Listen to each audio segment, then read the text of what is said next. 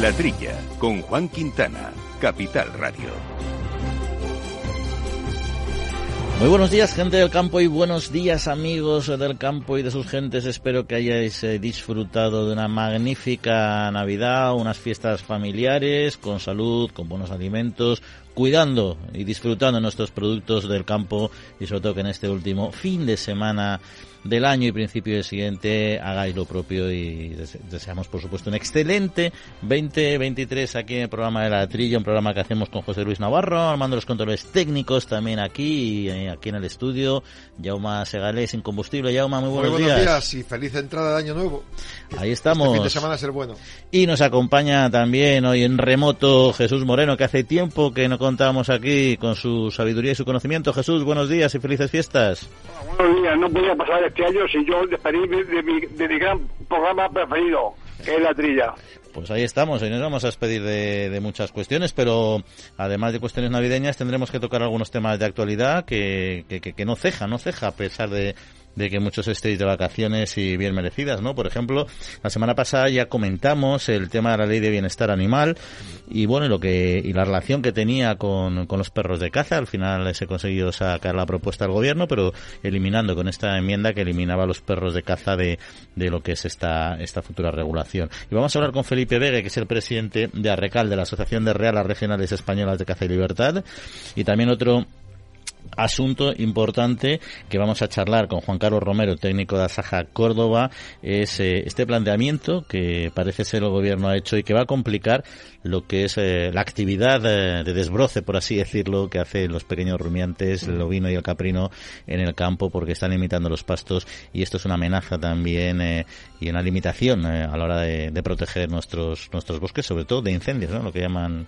En efecto, es priorizar la máquina sobre el rumiante. Sí, sí, sí. Y rumiante que como se dice ya de manera casi coloquial son los nuestros bomberos, nuestros bomberos de cuatro son patas. Las ovejas bomberos que efectivamente que en invierno hacen el trabajo que nosotros pedimos siempre. Los incendios se apagan en invierno, pues ahora solo si hay más de un 10% dependiente en el campo los puedes usar. Mal asunto. Mal asunto. Bueno, pues también vamos a contar, por supuesto, en la última parte del programa con nuestro compañero Pablo Maderuelo, que nos traerá, como siempre, su historia. Yo creo que nos va a hablar un poco de un recopilatorio también de todos estos Hombre. temas interesantes, que además, por cierto, charlaremos con él, ya se lo diremos en un futuro, en un futuro muy próximo, porque ha hecho unos documentales eh, estupendos que están ahora en, en cadenas eh, de pago y que nos contará exactamente, por supuesto, documentales sobre nuestro campo, sobre nuestro medio rural, que merece la pena ver. O sea, que vamos a tenerle hoy, pero en otros muchos programas. Bueno, estos y otros asuntos de actualidad, hombre, como tenemos que hablar, por supuesto, de las eh, mejoras y las propuestas que ha hecho el gobierno para aliviar la inflación, como la reducción del IVA, que tanto hemos pedido en este y en otros muchos espacios radiofónicos y que al final,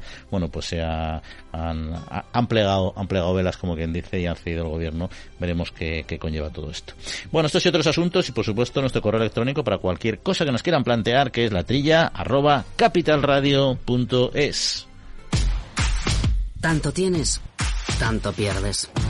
Hay imprevistos que lo cambian todo y los riesgos están ahí siempre, como el saneamiento, la pérdida de crías o las enfermedades del ganado. Por eso necesitas un buen seguro pecuario que garantice tu tranquilidad.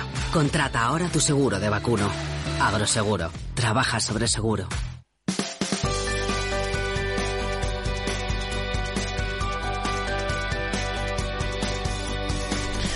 Bueno, Yoma Jesús, pues vamos a entrar en harina con la actualidad y que tenemos que empezar. Es inevitable eh, que comentemos esta buena noticia para el sector, que es la rebaja del IVA que ha aprobado el gobierno, aunque en fin, nunca lleva a gusto de todos claro. y la carne, el sector cárnico está bastante molesto porque ellos en cambio no han sido incluidos. A ver, siempre habrá alguien que esté descontento, pero está claro que todas las medidas que se están tomando últimamente, siempre echamos de menos que se hagan bien.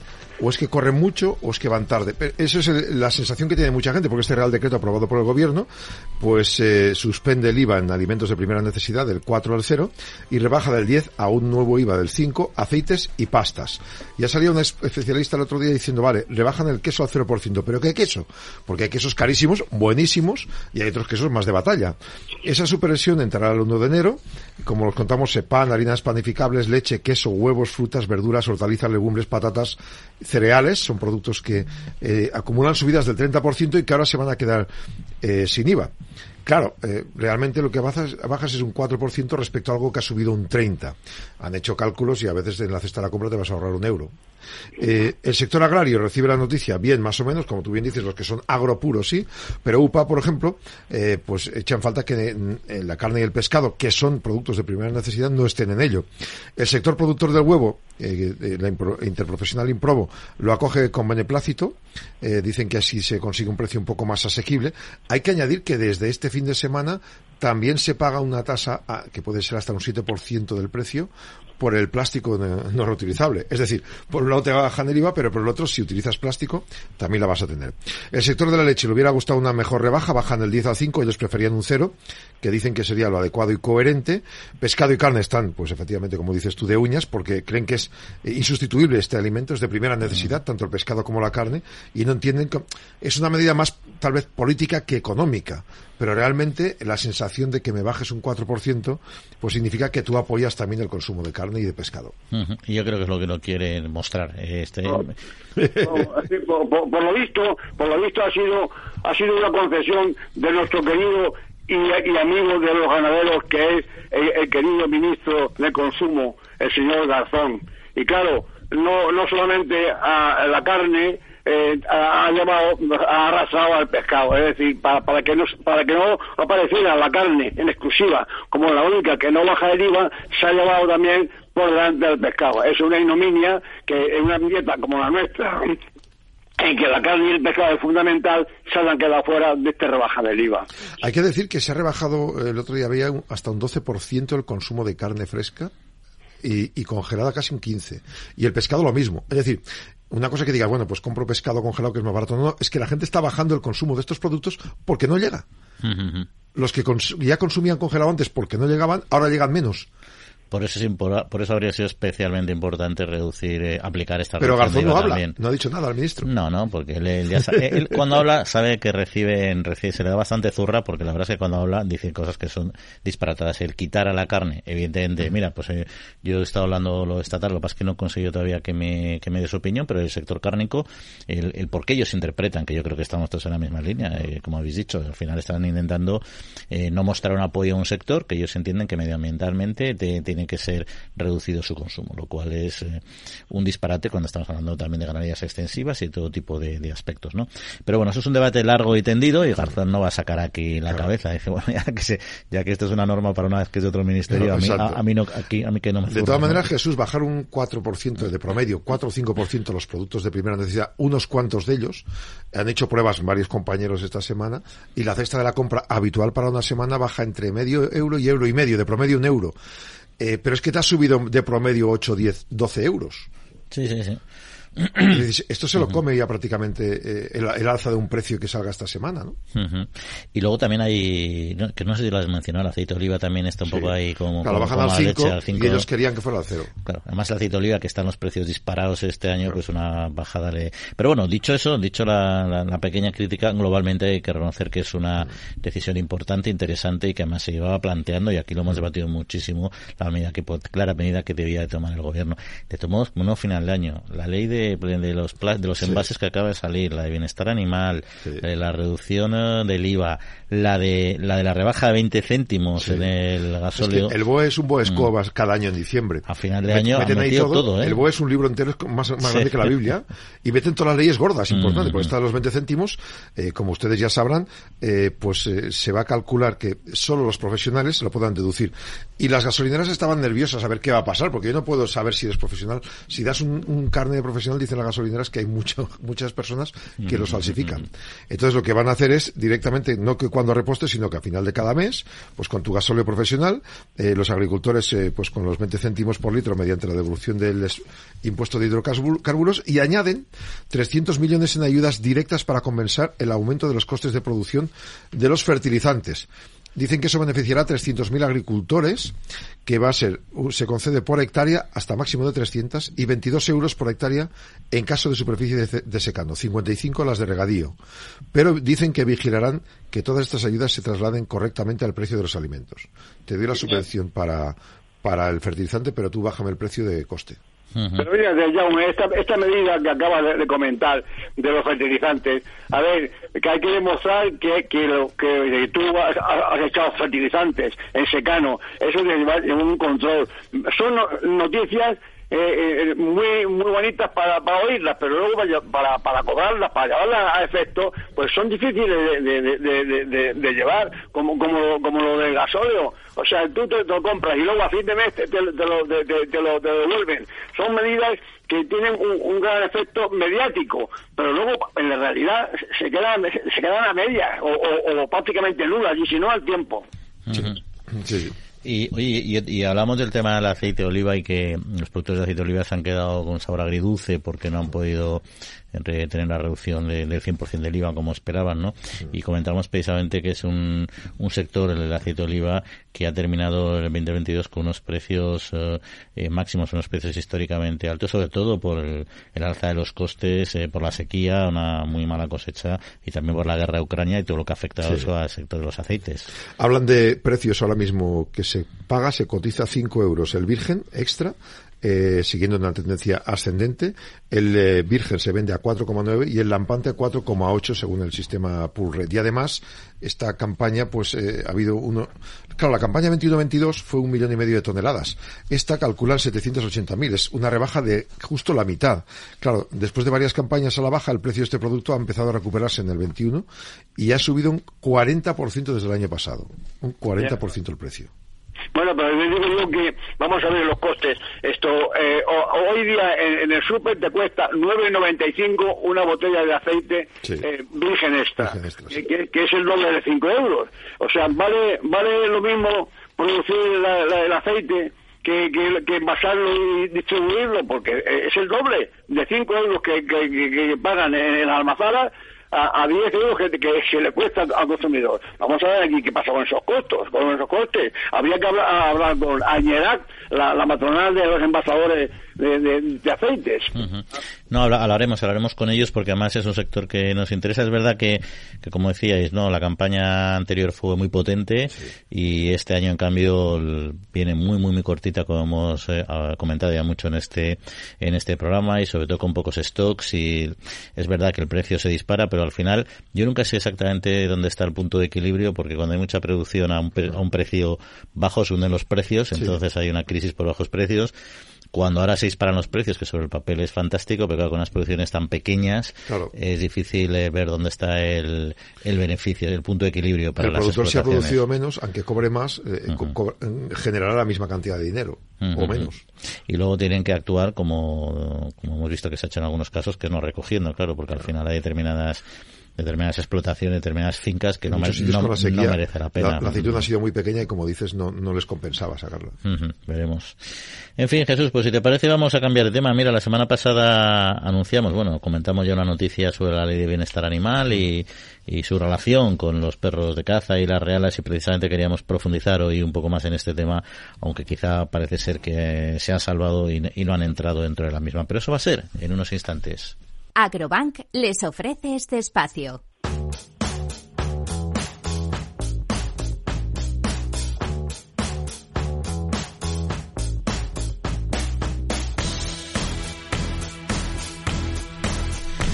Bueno, pues lo decíamos, la Comisión de Derechos Sociales del Congreso de los Diputados aprobó hace poco más de una semana el informe de la ponencia sobre el proyecto de ley de bienestar animal con la incorporación de, la polémica enmienda que presentó el Grupo Socialista por el que se excluye de esta futura normativa a los perros de caza.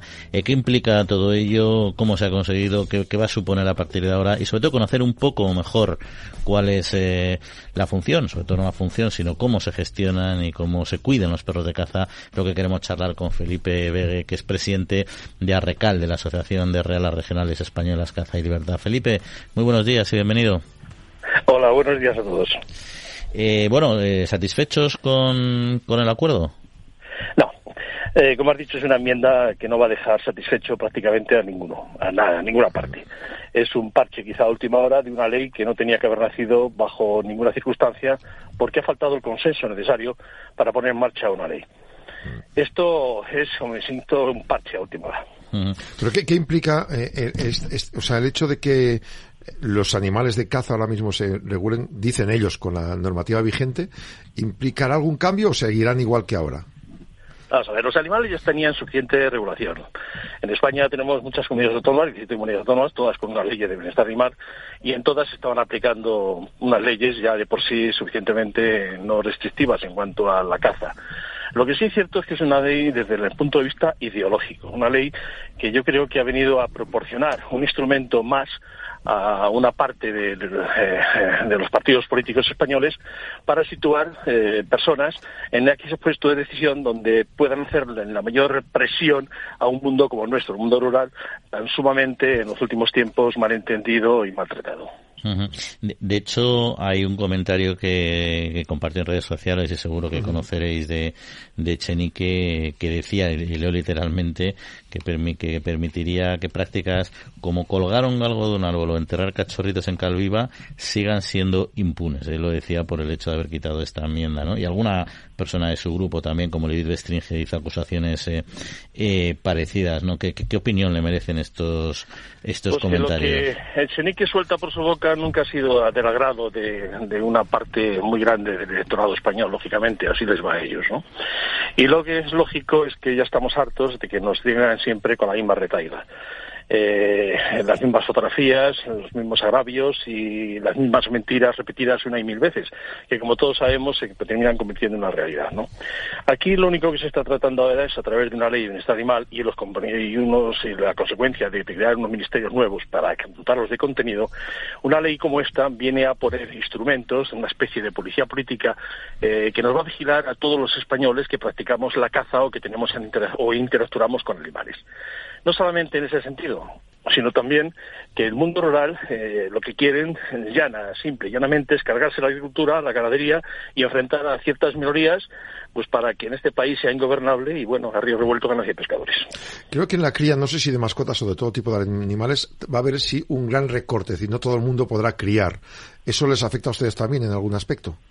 Lógicamente, el cazador cría sus perros y cuando se demuestra que tiene un valor probado y una calidad en su trabajo, en su cometido, no dejan de ser perros de trabajo, pues lógicamente el cazador lo que hace es criar con ellos, perpetuar esas líneas. Y gracias a que esas líneas se han perpetuado en la labor que estaban realizando a la perfección, pues ya han contado con multitud de razas que hoy día son un tesoro cinéfilo a, a guardar, a un tesoro a conservar esto desaparecería totalmente. ¿Cómo vamos a confiar nosotros en nuestro trabajo, en nuestros perros, a la hora de exigir cualidad genética a unos ejemplares criados en, una especie de laboratorio, en unas aulas, en unos núcleos determinados, controlados, en un monopolio, bajo la batuta de estos señores que a su vez eh, crean un fabuloso negocio en torno a la venta de mascotas. Sí, Felipe, nos acompaña Jesús Moreno, que también quería plantearle alguna cuestión. hola Felipe, mira, soy Jesús Moreno.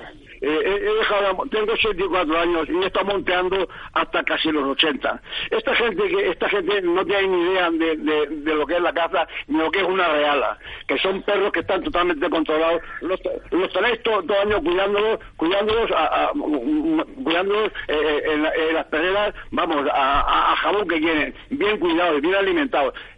esta ley lo, lo que pasa, que, que habéis hablado de, de Chenique y compañía, dice, ¿quién caza aquí? Los ricos. Mentira, aquí caza todo el mundo. Y además no tienen en cuenta que, que, que detrás de, una montería hay cientos de, de, manos de obra, los que recogen la carne, aparte de la reala, hay eh, es una cosa rural que, que da mano de obra y, y, y, da riqueza al campo, y es que es una cosa increíble esto, esto que, que, Así es, pero no solamente esto que estás hablando, que es la, es la razón. El cazador lleva funcionando en la naturaleza no mil ni dos mil años ni tres mil, sino cientos de miles de años desde que el hombre es hombre, ha cazado y ha tenido un especial cuidado en desarrollar las especies que eran objeto después de, presa, porque de ellas se, ha servido siempre para evolucionar.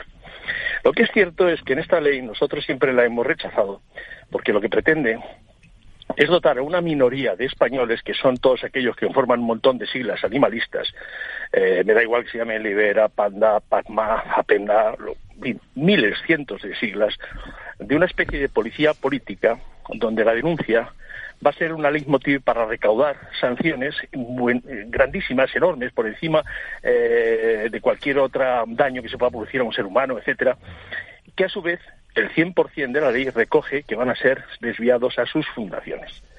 Eso es un negocio fabuloso que se les pone en las manos. Y desde luego la delación y la hipocresía que esta gente lleva adelante va a permitir, va a ser imposible que los cazadores, en caso de que la ley eh, no, no excluya no solamente esto, sino eh, la consecuencia final, que es que el aumento de penas en el Código Penal también puedan ser, eh, por lo menos, minimizadas, sea totalmente imposible ejercer la caza con perros, criar con perros, tener perros, que no sean aquellos dedicados al mascoterismo, en lo cual eh, el negocio va a estar controlado 100% por ellos. Eh, ¿Cualquier matiz que cambie eh, para peor la ley, pueden ustedes llevarla a la Unión Europea a, denunciarla? Eh, el mayor lobby que tiene la Unión Europea precisamente son las organizaciones animalistas. Eh, se están repartiendo un montón de dinero y subvenciones a los cuales ellos reinvierten una parte muy importante, a su vez seguir presionando a los propios Estados miembros de la Unión Europea para que les den concesiones. Esto es una pescadilla que se muerde la cola, es una vuelta, una rueda sin fin. Y esto se va a perpetuar eh, en Europa porque, por mucho que nosotros denunciemos en Europa las consecuencias que emanan de cada Estado miembro, porque es mentira todas las cosas que está diciendo, que en Europa la protección de los animales tiene unos parámetros eh, superiores a los nuestros, que no es así. Nosotros tenemos eh, en esto que ellos llaman progresismo, estamos más evolucionados que muchos otros países de la Unión, debería decir que el 90% de los países de la Unión, eh, van a imposibilitarlo porque, insisto, son el lobby más fuerte que hoy día tiene la Unión Europea. Y ya para terminar, Felipe, y un poco para compensar esas imágenes que, como bien decíamos, a veces aparecen y que son muy llamativas, pero bueno, en este sector y en el, y el porcino igual, que siempre nos quejamos también de lo mismo, que al final cogen una imagen y la explotan como si fuera una generalidad, ¿no? La pregunta en concreto es cómo, cómo se cuida y, y, qué, y, y, qué cuidado y qué tratamiento tienen estos perros, estos perros de caza el tratamiento es el que nos hace evolucionar como personas y con la educación suficiente. Nosotros estamos obligados en los microzoológicos a cumplir unas medidas estrictas y exquisitas a su vez de trato con nuestros perros. Y pasan los controles periódicos exhaustivos por parte de veterinarios adscritos a las direcciones de las autonomías, a las direcciones de, sanidad y bienestar animal de las autonomías.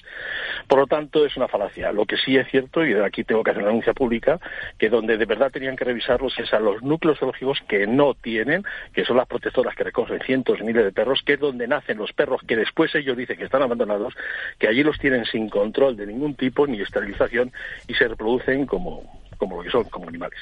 Muy bien, Felipe, pues muchas gracias por acompañarnos, por darnos su opinión sobre estas cuestiones y que tenga un excelente año 2023. Le deseamos para usted y para todos los suyos. Lo deseo a todos y que, por supuesto, que en la caza mm, intenten, por lo menos, al menos, eh, que los cazadores comprendan que estamos jugando en nuestro futuro y que la unión es necesaria en estos momentos para poder defendernos de tanta de tanta estulticia que tenemos encima. Venga, Felipe, buena montaña este año. Venga. Hasta pronto. Agrobank les ha ofrecido este espacio.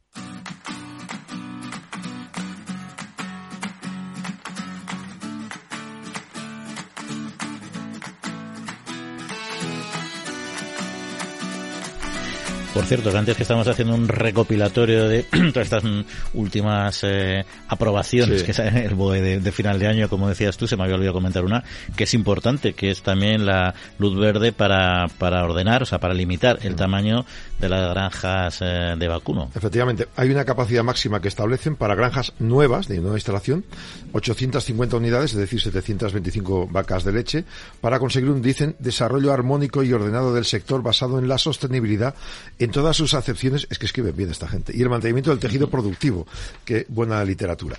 Eh, el nuevo Real Decreto explica también unas bases para este desarrollo e integra los retos principales para bienestar animal, bioseguridad, medioambiental y apostar por un modelo de ganadería familiar. El Ministerio dice que el sector bovino es la segunda posición tras el porcino en cuanto a importancia económica en nuestro país. Producción de leche representa más del 30% de la producción final ganadera en España. Y luego el texto atendiendo a, proporcionalidad de toda una norma, establece que se diferencian los requisitos de las granjas de nueva instalación y las ya existentes, que tendrán un periodo transitorio para cumplir algunos requisitos cuando sea necesario. Es decir, que las que todavía ahora están funcionando con muchas más animales tendrán que cumplir unos requisitos que todavía no han puesto y que habrá que cumplirlos. Pero tendrán unos plazos posiblemente más, más flexibles. Imaginamos que sí. No vas a ponerte a matar vacas como un loco, ¿no? Ahí está. Eh, Jesús, sobre este tema.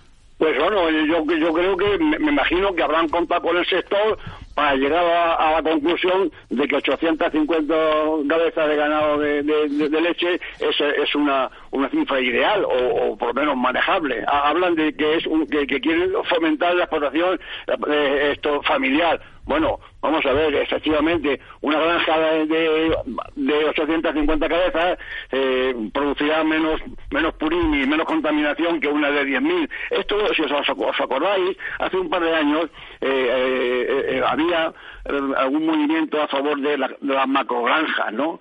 Eh, concretamente ahí en Soria, en un pueblo de la provincia de Soria, querían poner una empresa de 10.000 vacas y se, armó un, un, revuelo porque todo el mundo ahí opinaba en contra de, tal instalación. Yo no, sé si ese es el número ideal eh, para, para que sea una producción eh, compatible con el medio ambiente. Me imagino que habrá estudiado ese número. No sé si habrá muchas familias de ganaderos que, que, que, lleven una granja de, de 800 cabezas, ¿eh? Más bien eso ya es una empresa. Pues más bien no, más bien no, Jesús, como bien sabes tú, ¿no? De, de todos modos, fíjate, yo a veces es cierto que es muy difícil eh, eh, plantear un modelo flexible, pero a mí sobre todo con la diversidad que tenemos nosotros en nuestro país eh, sociodemográfica, en, a mí fijar una cantidad en sí mismo, en los 750, me parece que para una zona puede ser mucho y para otra poco.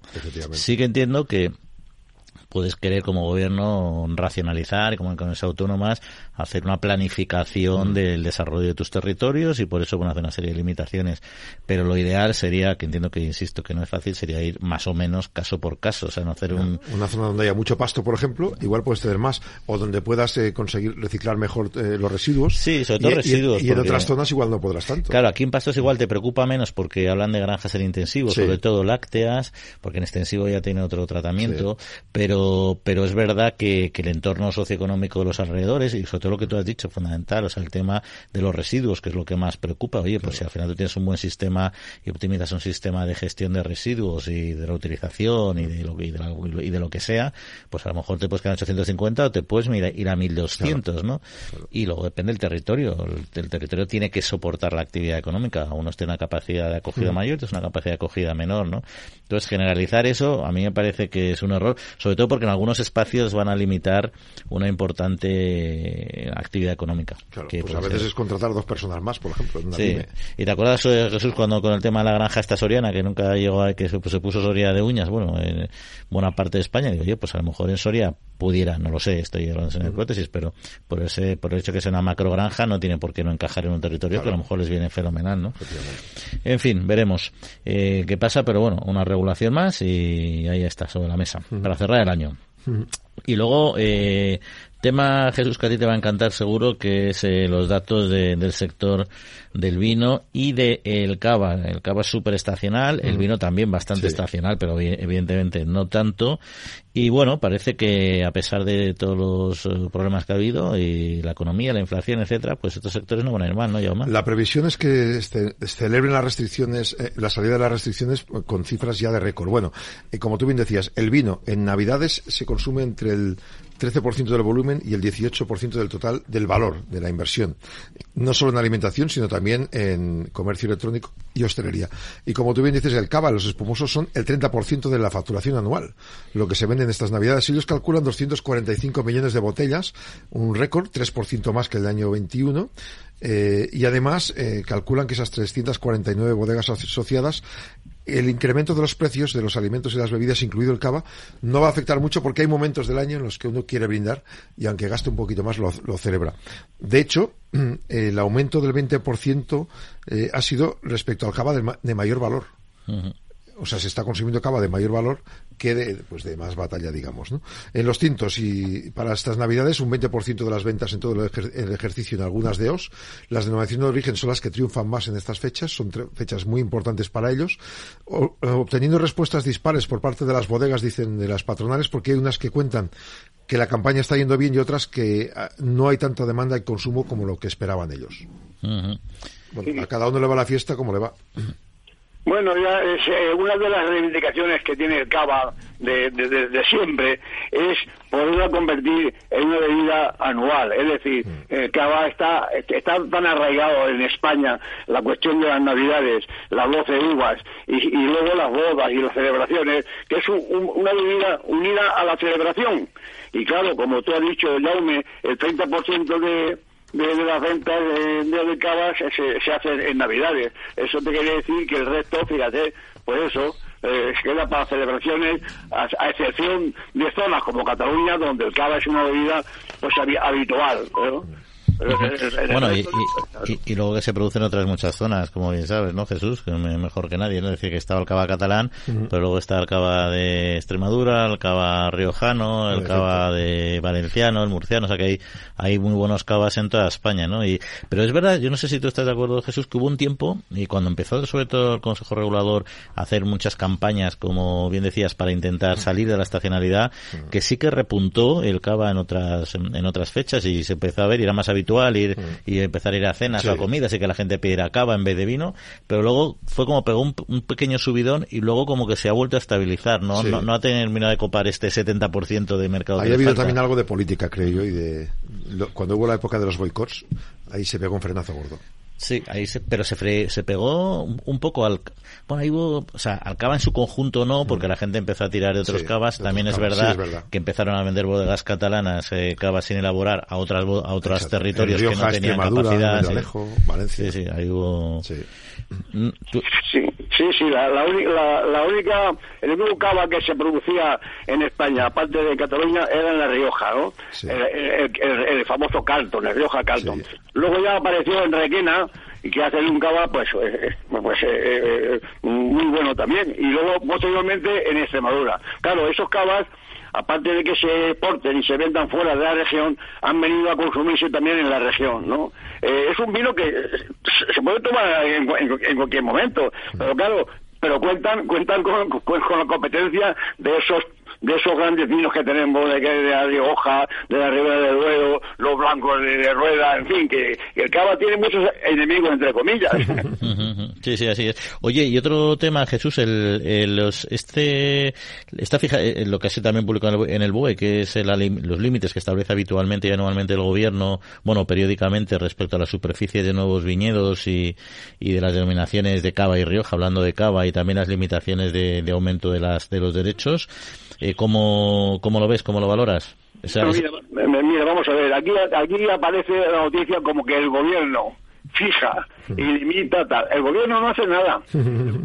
El, el gobierno lo que hace es transponer a la legislación española un acuerdo de hace años Sí. que, de, de la Unión Europea que, que, que vieron que, que no, no, se, no, no se debería de producir excedentes, excedentes de, de vino en Europa porque costaba mucho dinero. Eh, ¿Os acordáis de la época en que el vino, y sobre todo aquí en España, los excedentes iban para hacer alcohol y eso costaba mucho dinero? Entonces se llegó al acuerdo de que en Europa, no en España, en Europa, el 0,15% de la superficie que tiene cada país a- con el censo de- de- del último año. En España se salen las cuentas justas. Yo he multiplicado 938.000 hectáreas que tiene España por el 0,15% y sale justamente las 147.000. Es decir, que eso es un acuerdo europeo de hace años. Lo, lo que sí puede hacer el Ministerio es poner de acuerdo aquí, ya dentro de, de nuestra frontera, poner de acuerdo si de las 1.400 le doy 300 al Chapolín Claro, o, claro. o 50 al otro o tal. Y eso ya es, es- es un acuerdo entre consejos reguladores según cada necesidad. Bueno, pues ahí está. Esta vez eh, no ha generado demasiados conflictos. Otros años sí recuerdo que hubo bastantes peleas, sobre todo también en la zona de Cava, pero este año las aguas bajan más tranquilas. Bueno, tenemos otros asuntos que tratar, pero vamos eh, a hablar, como antes eh, decíamos, de un asunto muy interesante, que son el papel de los pequeños rumiantes en la cuidado, en el cuidado de nuestros espacios naturales y en la prevención de los incendios. Sentir que la innovación, la sostenibilidad y la digitalización son la agricultura del futuro. Es sentirse agro. En Agrobank queremos apoyar a las personas que transformáis el sector agroalimentario creando un gran ecosistema de innovación agro. Siente agro. La nueva era empieza contigo. Infórmate en caixabank.es.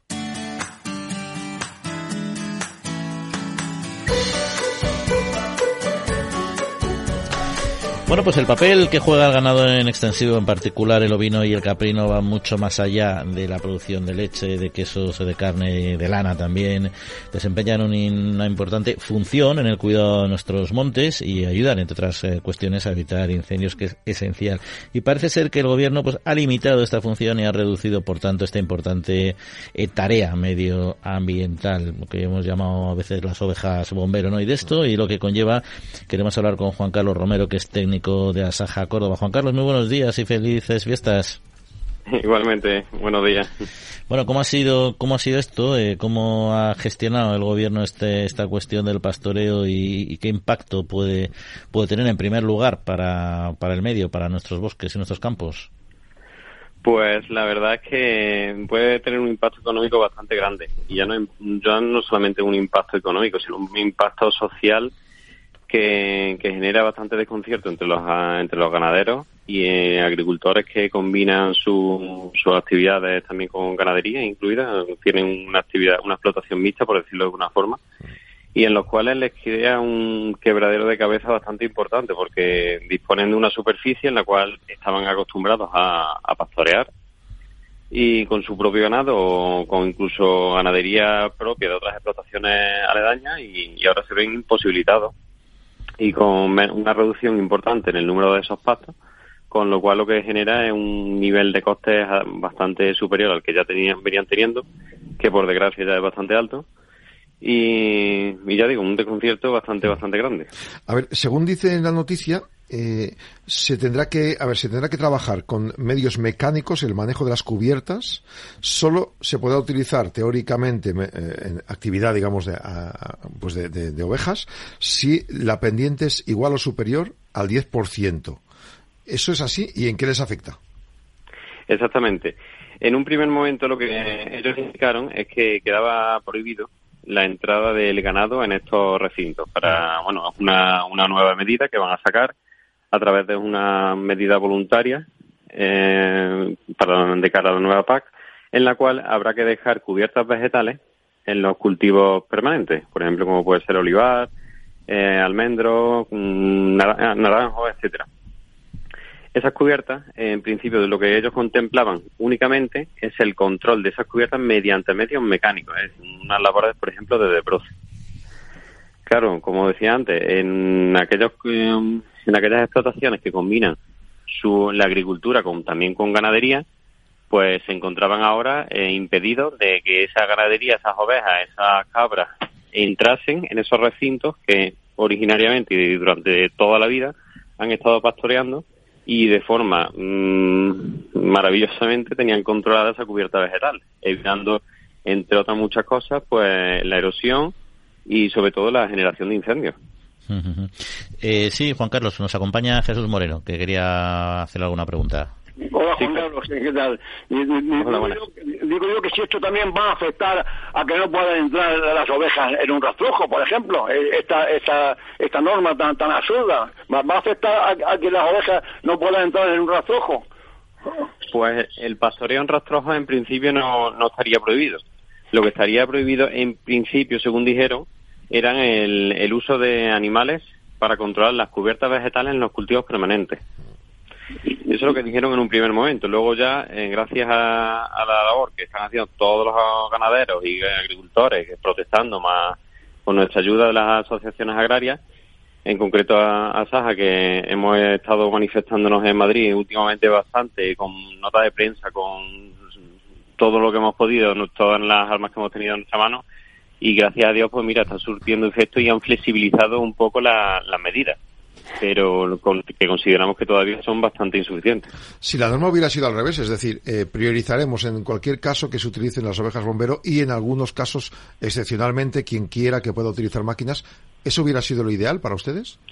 Claro, realmente es decir, lo natural, como se ha hecho, se ha venido haciendo toda la vida, es que el propio ganado, de forma ecológica y sin ningún impacto en el medio, eh, siga controlando, como ya digo, como venía haciendo hasta ahora, eh, esas zonas de pasto, que en la mayoría de los casos eh, son zonas que los agricultores están impedidos por acceso o lo tienen bastante complicado el, la entrada de maquinaria en esas parcelas, a lo mejor porque incluso tienen una pendiente tan elevada que resulta imposible acceder con maquinaria pesada y bueno o imposible o genera un riesgo bastante alto de vuelco del tractor y con, lo que yo conllevaría por supuesto eh, pero a mí me llama la atención un poco, es algo que nunca he a entender, eh, un poco en la línea de lo que comentaba Yauma, ¿no? O sea, ¿qué argumentos da la Administración en este tema? Porque la verdad es, cuesta comprender que, que elimines un, una acción eh, natural que además lleva históricamente haciéndose desde hace siglos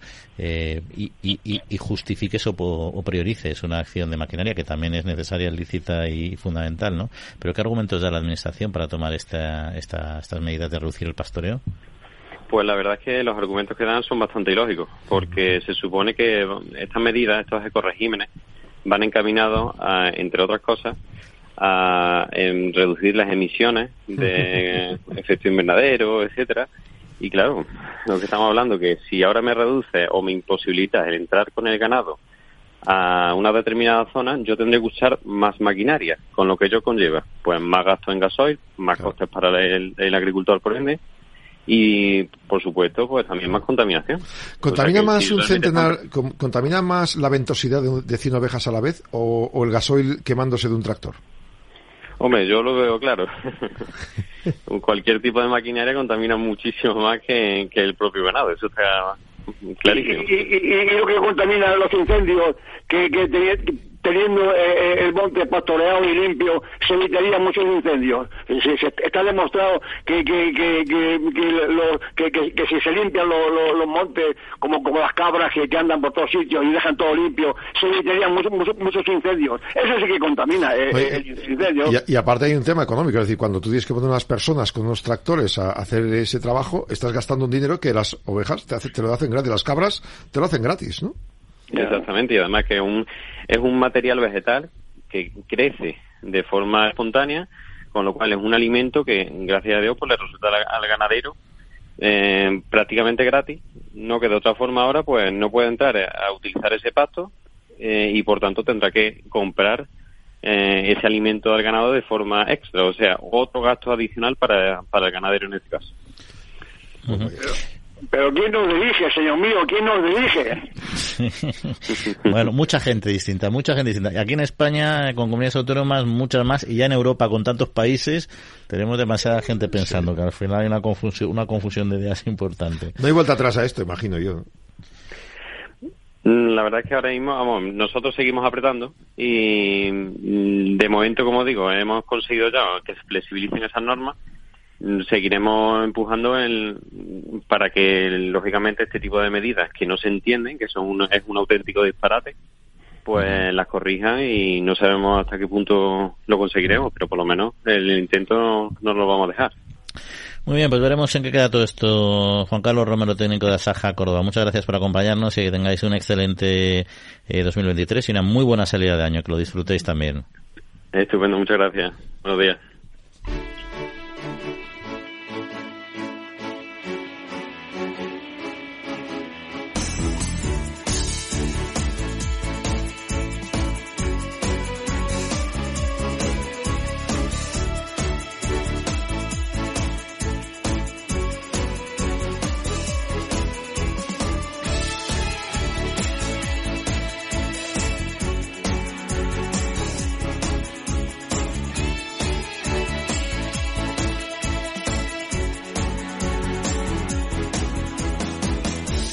Bueno, pues continuamos, continuamos aquí hablando de campo en este último programa, este programa de este, último fin de semana eh, del año y un temilla ya más Jesús que queda pendiente por comentar porque hablamos mucho del sector del, del, del conejo, del cunícola, los problemas que está teniendo históricamente y bueno, el Ministerio de Agricultura, Pesca y Alimentación pues ha firmado un convenio con ellos para precisamente poner en valor eh, la carne de este, de este animal. Bueno, al final acabamos el programa con una noticia que es totalmente positiva para quien afecta, que es la Intercun. Eh, Intercun que representa el 90% de, de, este, de esta producción, 1.500 granjas, 40 centros de transformador, 3.000 trabajadores. Bueno, pues lo que quieren hacer es promocionar directamente, poner en valor lo que nos contaban aquí de Intercun hace tres semanas. Mensajes promocionales en radios, en medios, en redes sociales, lo escucharán aquí también, esperemos, para explicar el alimento clave para la dieta mediterránea que supone la carne de conejo. O sea, el gobierno financiará campañas para que Intercun pueda conseguir poner el conejo más cerca de todos nosotros. Jesús, la de, la de años, acuérdate cuando estamos ya hace, yo creo que hace 20 años, todavía estamos hablando, empezamos ya a hablar de estas campañas de Intercun y mira que han hecho todo lo posible y no por falta de, voluntad y de ideas, pero no han conseguido, no han conseguido revertir esta tendencia de, poco consumo. Una lástima, ¿eh?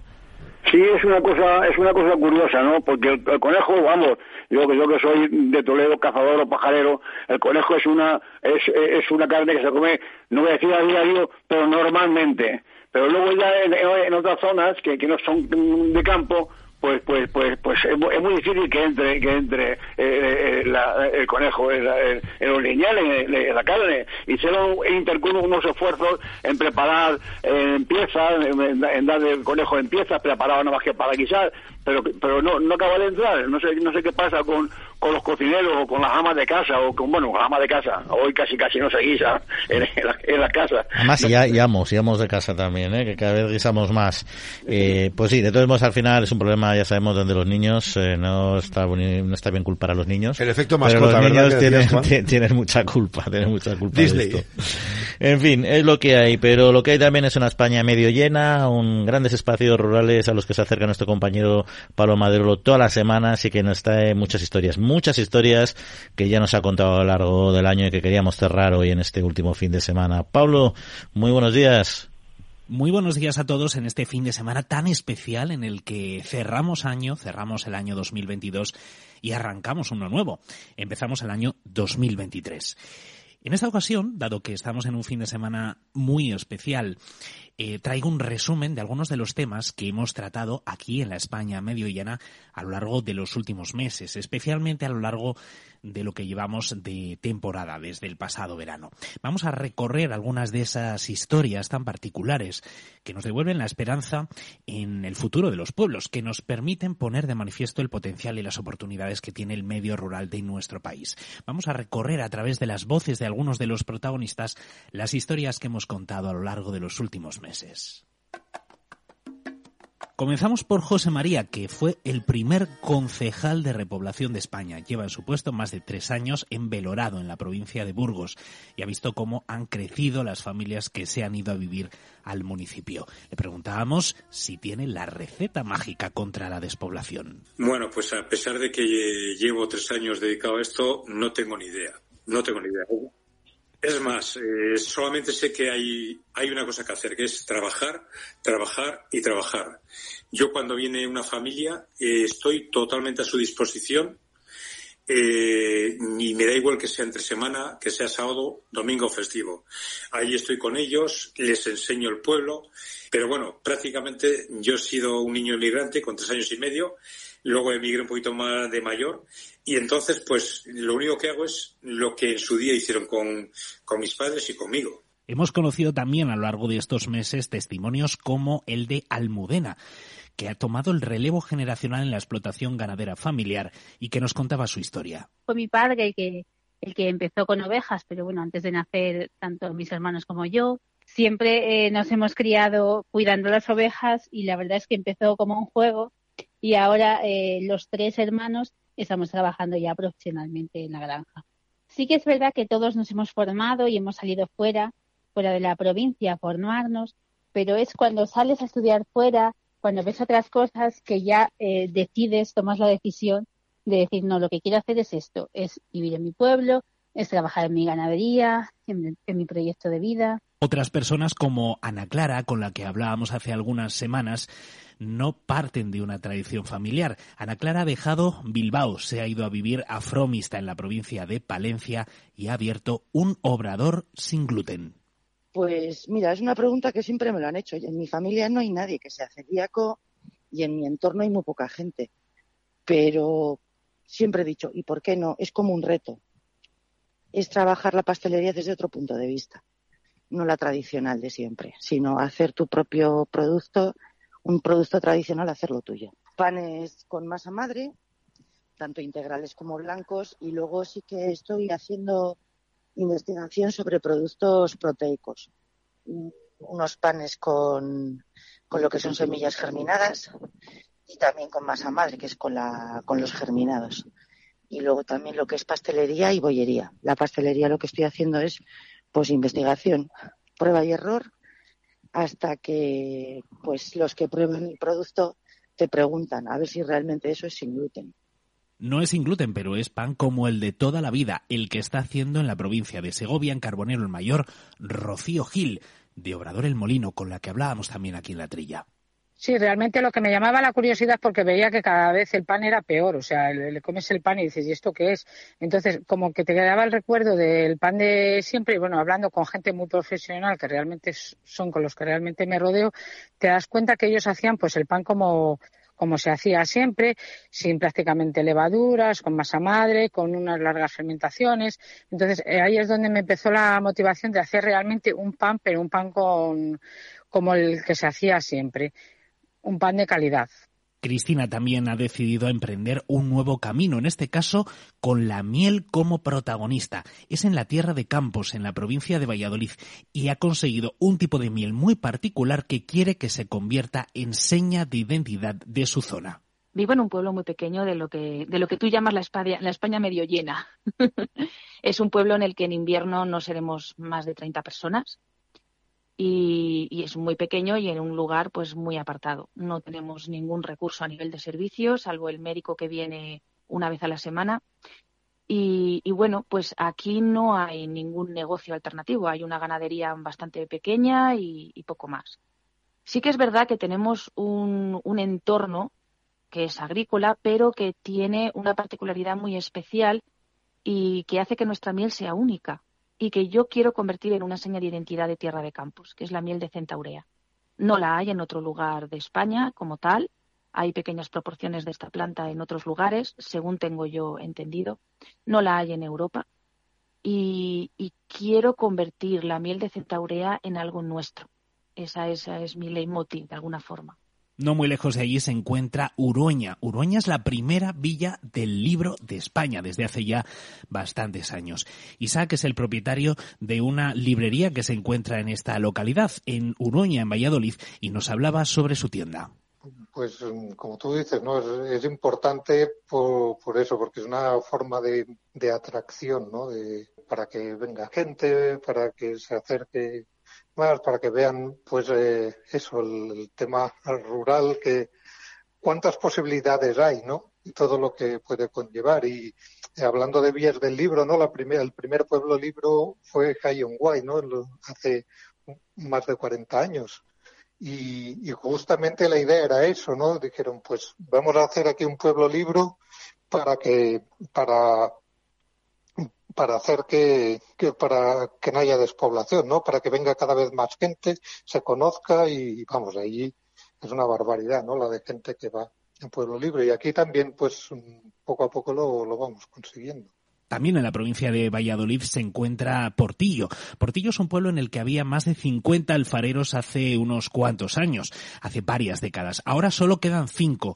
Javier Velasco es uno de los alfareros que se mantienen en pie. Lejos de ser pesimista, nos contaba que es un sector con mucho futuro. Yo lo que quiero transmitir es una visión de optimismo porque yo lo vivo, sí que es verdad que esto es un oficio, bueno, esto es un trabajo, como todos los trabajos, hay que trabajar y nadie dice que sea fácil y físicamente pues tampoco es fácil por las características del entorno. Pero hoy por hoy yo te digo que, que aquí hay futuro, pero claro que lo hay. Eh, hay una demanda muy importante. Eh, vale, hemos perdido este relevo natural, generacional, familiar. Tenemos que buscar otra forma de relevo entonces, ¿cómo hacerlo? Este es el, tema, cómo hacerlo. Pero para hacerlo hay que, hay que, hay que insuflar eh, una visión optimista. No hay que vender esto como hay que recuperarlo porque qué pena se pierde. No, no, no hay que recuperarlo porque hay que mantenerlo porque esto es un negocio, es un trabajo muy digno, está hecho a la medida del hombre. Esto este, de, verdad, yo soy un entusiasmo, este, entusiasta este forma de trabajar, de este negocio, se me notará, pero, pero es que es así, es que es así, que es un trabajo que, que de alguna forma te permite pues, pues tener una vida muy, muy tranquila, de una forma contemplativa de entender todo, es muy racional, es un mundo sin prisas, todo lo que se está buscando ahora en los entornos. La economía circular, bueno, es, es como que volvemos justo a, al sitio de partida. En la provincia de Segovia hemos conocido también algunos casos muy interesantes. Por ejemplo, el de Raquel. Raquel tiene una quesería artesanal desde hace ya varios años. Se fue a hacer un curso a Cantabria. Cuando volvió de ese curso, tenía claro su futuro. Uf, mi pasión por los lácteos empieza, bueno, yo creo que, que desde antes de nacer, porque soy un auténtico ratón, me encantan los lácteos, pero a nivel profesional eh, te diré que pues hacia 1997 más o menos eh, nosotros teníamos ovejas y eh, bueno pues yo le ayudaba a mi padre sobre todo en el tema mm, papeleo y demás, ¿no? Entonces, Jolines, yo veía como, como cada mes eh, nos iba subiendo todos los precios, tanto de la luz como de los piensos. Eh, el tema burocrático igual cada vez era más tedioso y más complicado de hacer. Y cuando llegaba la factura de la leche, bueno, pues el precio era igual que el mes anterior, incluso a veces menos. Entonces hablé con mi padre y le dije que qué le parecía si transformábamos la leche de nuestras ovejas en, en queso. Y bueno, pues ahí, ahí empezó la, un poco la idea. Me fui a Cantabria a hacer unos, unos cursos y bueno, viene de Cantabria. Si yo ya estaba enamorada de, del queso en boca, eh, luego ya me quedé enamorada del queso en todos sus sentidos para que no solo los quesos, sino otros muchos alimentos lleguen a la gente que está en los pueblos más pequeños, todavía persisten eh, las tiendas camión, por así decirlo. Tiendas que son ambulantes, que se van moviendo por los pueblos y que acercan los productos a miles de personas del medio rural. Sonia, desde Galicia, nos contaba su historia. Pues básicamente, a ver, ahora nuestro, nuestro 100% de negocio está enfocado al servicio en camiones tienda. Ya inicialmente, cuando empezó mi padre, empezó él solo en una furgoneta pequeña con los productos básicos que puede necesitar una persona en el rural, que ya basándonos que en las zonas rurales ya las, la gente suele cosechar patatas, verduras, pues era un poco buscar el complemento, pues eso, con aceites y productos, aceites, papel higiénico, a lo mejor todos esos productos de limpieza que, que las personas no pueden eh, fabricarse ellos mismos o que no tienen un supermercado cerca para, para, para adquirirlos. Estas han sido algunas de las historias que hemos venido contando a lo largo de los últimos meses aquí en La Trilla en este año 2023 que ahora comienza vamos a seguir contando muchas más historias aquí en la España medio llena. Eh, pues nada, deseo que todos los oyentes tengan un feliz año 2023 y por supuesto y como siempre un feliz fin de semana.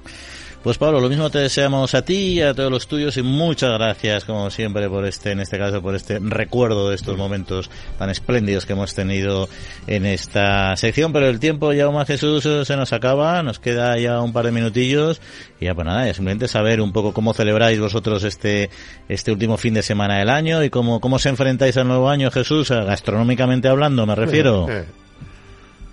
Pues yo creo que por muy mal que se dé, con poquito con poquito mejora este año. O sea, eh, con, poco que mejore, será mejor que, que, el pasado, que, que, que, que, a dejar. Yo tengo esperanza en que sea mejor año. De momento, este año se, se, se, se está yendo con, con, agua. Esto que dice del cambio climático, que parecía que no iba a llover más en el mundo, resulta que está lloviendo ya. ¿eh? ¿Y tú, Yauma, cómo celebras el Año pues, Nuevo? Pues hombre, yo eh, el lechazo mi mujer no lo perdona para el día de Año Nuevo. Además, el Año Nuevo tenemos una paradoja. A mí me gustan los saltos de esquí de Garmisch Partenkirchen, ah, que lo voy a ver a mediodía. Y, ella al concierto. Y ella al concierto. Entonces, lo que hago es bajar el volumen y escucho el concierto de Viena. Y tú sabes lo, que, lo que mola ver cómo salta un esquiador con, la, música de un vals. Sí, sí, es precioso. tiene que ser. Pruébenlo. y, luego, y luego te comes un lechazo y estás como Dios. El lechazo que ya sabes que este año están cogiendo mucho mucha fuerza los, los preasados para no tener que, hacer consumo. Exacto. Lo tenemos preparado aquí en el pueblo, tacatá, y comeremos ahí con los amigos del pueblo como Dios. De la España medio llena, a ver si el año que viene se medio llena un poquito más. Que se nos están yendo muchos abuelos. A, tres cuartos de llena poco a poco y vamos a esos límites. ¿Y tú, Jesús, eh, cómo disfrutas el, el año nuevo? Tú que eres un... No, no, yo, yo me apunto, yo todos los años oigo tranquilamente en casa con eh, el, concierto este que, que, que, ponen en televisión, que es una maravilla. Y como siempre ha sobrado algunas gambitas o algo de, de, por la noche, pues me tomo una cervecita con una gambita oyendo, eh, eh, así empezó todo el año. Qué bueno, qué bueno, ¿Y fenomenal. tú vas a hacer algo especial? Sí, yo, bueno, yo estoy en Ciudad Real, comparto mi familia y con los manchegos que pasamos una, unos, unos días eh, fantásticos y bueno, el día uno también intentas eh, comer y disfrutar, pero en fin, un poquito más de cuidado porque tienes ya la panza medio llena, medio llena como nuestra España y no nos queda otra. Bueno, pues os deseamos a todos que paséis un excelente 2023, también por supuesto y agradeciendo que nos acompañe José Luis Navarro aquí en los controles técnicos y a todos ustedes. Así que Jesús, eh, excelente 2023 te que sí o sí, no queda otra. No queda otra. Que lo disfrutemos todos, con buena salud y en familia y con buenos amigos, que eso es fundamental. Exactamente. Buen año a todos. Año nuevo a todos. Un abrazo. ¿Sabes qué decimos en Andalucía? Disfruta las pequeñas alegrías cada día. Y cualquier día del año, ven Andalucía. Y también te lo digo yo, Antonio Banderas. Estas navidades, date una alegría. Ven Andalucía. Campaña financiada con fondos FEDER, Junta de Andalucía.